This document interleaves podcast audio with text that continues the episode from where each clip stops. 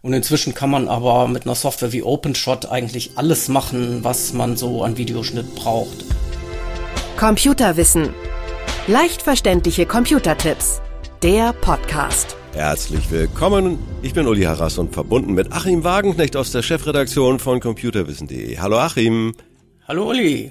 Videoschnitt. Wow, das ist ein Thema ohne Ende, aber wir wollen den kurzen Überblick äh, liefern, Achim, warum ist es sinnvoll, Videoaufnahmen zu bearbeiten? Also da gibt es im Grunde zwei Anlässe. Hm? Also die einen kommen und fragen nach Videoschnitt, weil sie Fernsehsendungen runtergeladen haben und wollen da die Werbung rausschneiden. Ja. Das nenne ich technischen Videoschnitt und das ist ziemlich leicht zu machen mit einer Software wie Avidemux. Da markiert Kommen wir noch zu, zu Software. Sorry, unterbreche ich gleich. Kommen wir noch zu. Das wird sonst Okay, zu. also das ist das einfache, der einfache Fall und der andere Anlass, warum man sich an den Videoschnitt ranbegibt, das sind Urlaubsfilme, Familienfilme, Ja. Ja. irgendwelche Handyaufnahmen, die man zwischendurch gemacht hat und daraus will man dann kreativ was Neues herstellen und das nenne ich dann kreativen Videoschnitt. Ich darf ja auch immer so ein bisschen persönlich zitieren. Klar. Ich sag meinem Schwiegervater immer, das ist toll, dass du deine Videoaufnahmen auf SD-Chips speicherst und ablagerst, aber bitte sei vorsichtig. Das hat so seine Tücken. Es wäre besser, das mal zu überspielen und es wäre besser, das mal zu bearbeiten. Ja, also das ist ja ein allgemeines äh, Thema Datensicherheit. Das gilt ja für alle digitalen Daten. Das gilt für Videodaten natürlich auch, dass man da, wenn man ältere Datenträger rumliegen hat, die öfter mal überprüft und auf neue Datenträger überspielen muss, alle paar Jahre, klar. Ja. Ich kenne das von früher noch. Äh, Da gab es auch häufiger Probleme bei diesen ganzen Datenformaten. Da musstest du Wandlungsprogramme runterladen und dergleichen.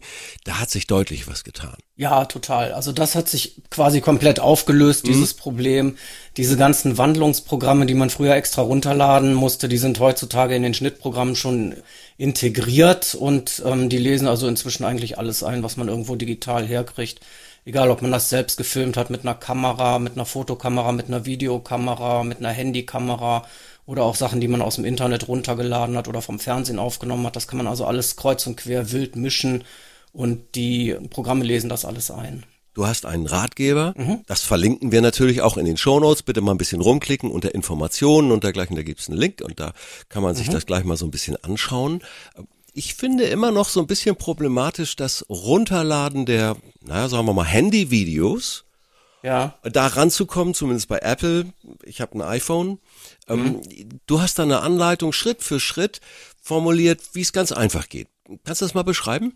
Ja, also im Grunde kann man einfach das USB-Kabel, mit dem man das Handy auch auflädt, dann äh, an der USB-Buchse entsprechend am PC einstecken und dann zieht man am Handy einmal von ganz oben runter, dass man diese Statusmeldungen angezeigt kriegt und dann äh, muss man da einmal kurz antippen, dass man Daten übertragen will und danach kann man vom PC aus direkt aufs Handy zugreifen und die äh, Videodateien einfach kopieren. Wenn man sich so ein bisschen durchgoogelt, findet man Anleitungen. Man findet auch für ähm, äh, Apple findet man auch äh, Br- Browser, die es ein bisschen einfacher machen als mit iTunes und dergleichen. Aber es ist immer noch da so ein bisschen fummelig, finde ich.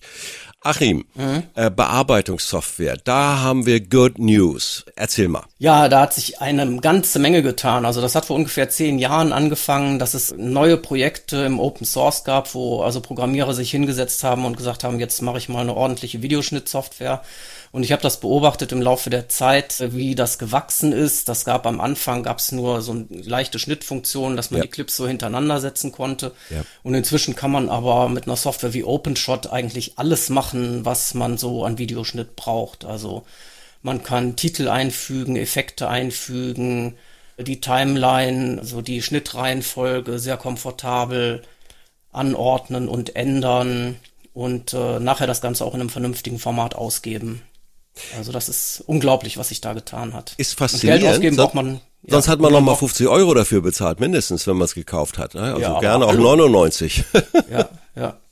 Und das Ganze gibt's jetzt kostenfrei. So ein Workflow, wollen wir da noch mal kurz drauf eingehen? Manche sagen ja auch, ja, jetzt habe ich hier meine ganzen Aufnahmen, wie soll ich das machen? Ich empfehle schlicht und einfach mal äh, zunächst das Datensichern, was wir eben gerade hatten, also auf, Fall. ein, auf eine große Festplatte und dann einen Ja. Ordner anlegen und das Ja. auch schön thematisch ordnen. Genau, mehrere Ordner anlegen, entweder nach Thema oder nach Zeit oder beides. Also, dass man sagt Reisen, Ja. Reisen 2020, Reisen 2021, 2021 und dann wieder Unterordner anlegen und dass man so eine Struktur hat und die Sachen immer gut wiederfinden kann. Denn das Hauptproblem, womit man am Anfang vielleicht gar nicht rechnet, beim Videoschnitt, wenn man kreativen Videoschnitt macht mit Urlaubsvideos und solchen Sachen, ist, dass einfach unglaublich viel Material vorliegt. Also auch wenn man meint, ich habe doch gar nicht so viel gefilmt, dann wundert man sich nachher, was da für ein Riesenhaufen Videodateien Ja. sind. Und da muss man erstmal durchblicken und die dann nachher in eine sinnvolle Reihenfolge bringen, dass auch Spaß macht, die anzugucken. Exakt. Denn, also das ist eigentlich das Wichtigste. Also äh, ungeschnittenes Videomaterial irgendjemandem zu zeigen, das grenzt an Körperverletzung. Das kann man nicht machen. Also Du, ich bin ja very old school. Mhm. Mein Vater hat noch Dia-Abende gemacht. Ich will mal Ja, ja. kurz zurückblenden, das war genau so eine Körperverletzung, weil, Ja. na, also, äh, sorry, man muss immer dran denken, deswegen ja auch nochmal Rücksprung, warum ist es sinnvoll, das zu bearbeiten? Man muss mal dran denken, wenn man das vorführt irgendwo, ha, die Leute wollen das Wesentliche sehen. Genau, genau. Und es macht auch selber keinen Spaß. Also wenn ich in zehn Jahren mir das Ganze nochmal angucke und muss dann durch diese ganzen Dateien, die einzelnen Dateien mich durchklicken, da habe ich ja auch selber keinen Spaß mehr dran. Also wenn ich das ordentlich, einmal ordentlich zusammenschneide, dann habe ich was davon und meine Freunde haben was davon, meine Familie hat was davon. Genau. Und äh, das ist eigentlich viel sinnvoller, als die Sachen einfach so irgendwo liegen zu lassen. Und dann kommt's ja noch, dass man den Zusammenschnitt der Zusammenschnitte machen kann. Naja, also Kinder. Nehmen wir mal ein klassisches Beispiel. Ja, Kindergeburtstag. Das habe ich bei meinem Schwiegervater auf Super 8 gesehen. Der hat echt zehn Jahre Super 8 zusammengeschnitten. Wow. Wow. Wow. Das, Das macht Spaß ist- zu gucken. ja. Zehn Jahre die Entwicklung eines Kindes jeweils beim Geburtstag. Für Ja, alle genau. die, für alle diejenigen, die jetzt Babyklamotten kaufen und sich Mhm. darauf vorbereiten, ist das mal so ein Projekt, weil das muss man sich ein bisschen vornehmen. Und dann hast du das zum Schluss. Ne? Also ich könnte rein theoretisch, ich habe meine Videoaufnahmen auch einigermaßen sortiert, ich könnte in die Jahre reingehen und dann in die Geburtstage und dann habe ich da die Dateien und dann kann ich das wiederum in so ein Schnittprogramm reinziehen. Ja, genau. Also sowas ist zum Beispiel ein super Projekt, das macht auch Spaß. Und äh, ja, ich nehme es mir seit Jahren vor. Wollen wir noch mal aufs Nachvertonen eingehen? So ein bisschen. Das ist ja so ein bisschen, wie soll ich sagen, der eine Ja, macht's. Nachvertonen, Nachvertonen, da bist du der Experte. Erzähl du mal was. Ich würde immer raten, eigentlich so die Familiengeschichten, die muss man nicht nachvertonen. Ja. Ähm, es gibt, also eigentlich 80 bis 90 Prozent muss man nicht nachvertonen. Wenn man es ordentlich schneidet und wenn man es jemandem vorführt, dann erzählt man ja sowieso, während man das vorführt, so ein Ja, bisschen genau. was. Äh, Es gibt aber Situationen, zum Beispiel, ich möchte für den Verein was äh, zusammenschneiden und das möchte man sogar, vielleicht sogar veröffentlichen. Dazu kommen wir auch noch, muss man ein bisschen was beachten, was die Rechte betrifft. Aber, und dann wird's auf einmal sinnvoll, vielleicht doch was so zu erzählen, damit es wie im Fernsehen halt dann vorgeführt werden kann.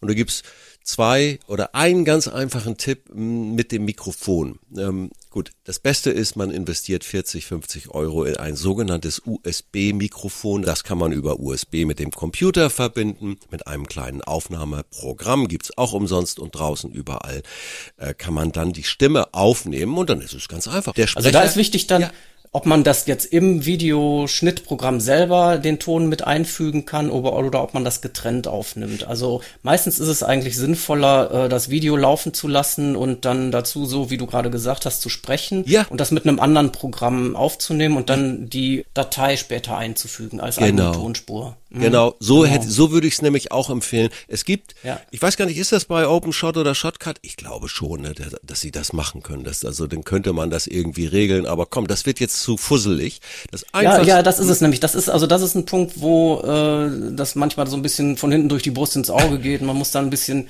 irgendwie so rumklicken. Das wird dann ein bisschen kompliziert. Also dann ist es sauberer und eigentlich einfacher auch, wenn man das in einer, mit einer getrennten Software macht. Dann kann man nachher die Datei äh, einladen und fertig. Genau. Und wer das mit so selten macht, dass man sagt, ach, ich brauche kein eigenes Mikrofon, der nehme bitte den Audiorekorder, den gibt es, sucht mal, auf jedem Handy und Mhm. Ja, dann genau. bitte und dann bitte das Handy quer zum Mund halten, weil sonst gibt's diese sogenannten Popper.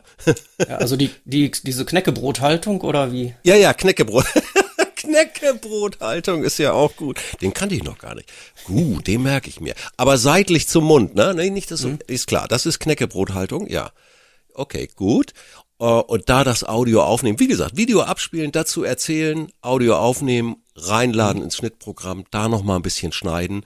Da kann man das Audio genauso schneiden, äh, kürzen oder splitten, auseinanderziehen Ja, genau. und so, wie das Video. Und dann ist, dann seid ihr eigentlich schon ein kleiner Fernsehsender, ne? Dann kann man ab und auf YouTube, aber da gibt's rechtliche Dinge, die man beachten sollte. Ja, YouTube äh, oder überhaupt Internet, wenn man das irgendwie hochlädt, da muss man einerseits aufs Urheberrecht achten. Ja. Aber das ist ja relativ einfach. Alles, was man selber gefilmt hat, daran hat man das Urheberrecht und fertig. Man darf halt nur nichts irgendwo, äh, was man von woanders runtergeladen hat, da mit reinmischen. Ja. Höchstens Und- zehn Sekunden, paar Sekunden Zitate, das ist, aber man muss sich das gut überlegen. Ja. Ja, also da wird's dann knifflig. Also Ja. das kann man als Profi äh, sich vielleicht erlauben, das auseinander zu klamüsern und genau zu gucken, wo da die Grenzen sind. Aber im Hobbybereich würde ich empfehlen, da einfach die Finger von zu lassen. Dann Ja. bleibt man auf jeden Fall, auf jeden Fall auf der sicheren Seite.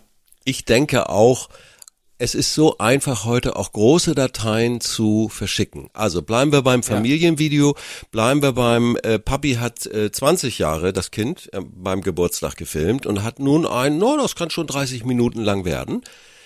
Äh, Das kann schon ein paar hundert Megabyte äh, heftig sein. Das geht ja über die Cloud schnell verteilt. Das muss man nicht öffentlich machen, damit Ja, genau. Das kann man einfach in einer privaten Cloud, in einem privaten Cloud-Account irgendwo hochladen und dann äh, da einen Link erzeugen und dann verschickt man einfach an die Leute, die es sehen wollen, äh, den Link. Dann braucht man das gar nicht öffentlich zu machen.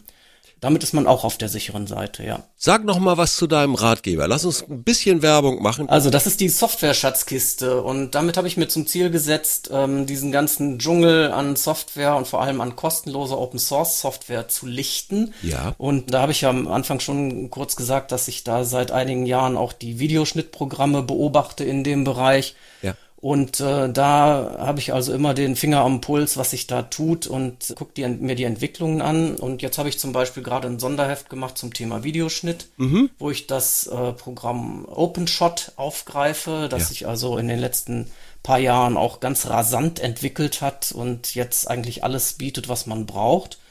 Und äh, da gibt's also immer Anleitungen, Klick für Klick, wie man halt von Anfang Import der Videos über Schnitt, Anordnung, Effekte und dergleichen bis zur Tonspur und ähm, Titeleinblendung Ja. und nachher bis zum Export, dass man das in einem Format speichert, das auf jedem Fernseher läuft und dass man auch, wenn man möchte, zu YouTube hochladen kann.